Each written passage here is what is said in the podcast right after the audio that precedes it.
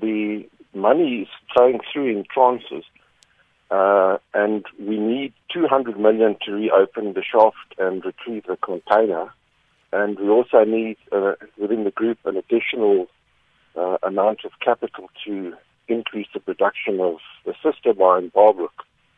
So we are engaging with uh, various other investors, uh, the IDC, various private banks, uh, to to raise further amount of money.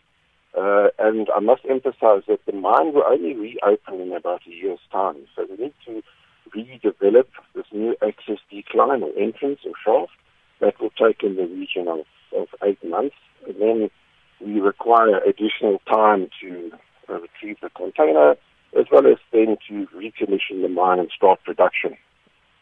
Mr. Devereux, this 171 million rand that you have received. So, what are you going to do with that? How is that going to work out in terms of the business rescue and also the workers, uh, mine workers who are affected and their families?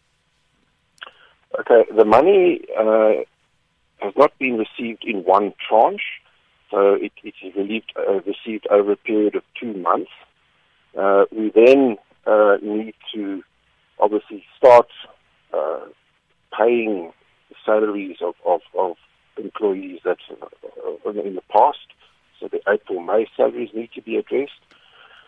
We then need to start uh, the decline, and we will then deploy about 230 people uh, to start working on that decline, and then uh, we have to, to deploy people to the Barbrook mine and other initiatives that we put in the business rescue plan. And uh, the workers of Lily Mine, uh, as you say, some of them, um, you know, have been working at the Barbrook Mine. But overall, you know, uh, what has happened to them? Because, as I understand, we're talking about 900 miners who were affected by this. Yeah, uh, obviously the timing of the money has been a big thing in life. So we have offered people the uh, opportunity of a severance package. Various people have uh, opted for that option until such time we are uh, able to open up the shaft and start production. Opening up the shaft and starting production, you know, how does that um, uh, uh, filter in with the plans to retrieve the bodies of the three workers who were trapped? Okay. Um, the, the collapse happened in a particular area uh, of the mine where, where the container and the uh, bodies of the employees are. The new shaft is designed in such a way that it uh, reopens the mine, but reopens the mine in an area close to the container.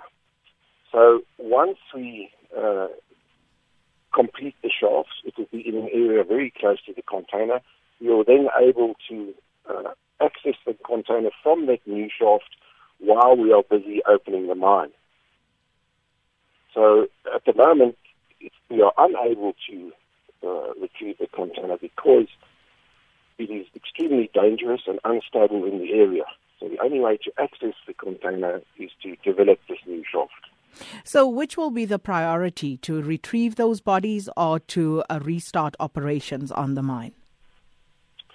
Uh, as, you, as I've said, the, the priority is to open uh, the shaft, uh, then retrieve the container, uh, and then thereafter open the mine. And um, the families and, of course, uh, the workers who are affected by this, have you been able to follow up to see exactly how they are doing? Because the last time I think we spoke to Solidarity and they were taking food out um, uh, to Lily Gold Mine for their members, but only for their members. So, do you know how other families are faring on the mine? Um, we've engaged with government, uh, the Department of Social Welfare. Uh, they have uh, delivered food parcels as, as well as vouchers to all employees uh, in the Barberton area. Uh, the Gift of the Givers uh, have been involved in uh, humanitarian work, and, and certainly the, uh, the, families of the trapped miners uh, have been receiving counselling and support from the Department of Social Welfare.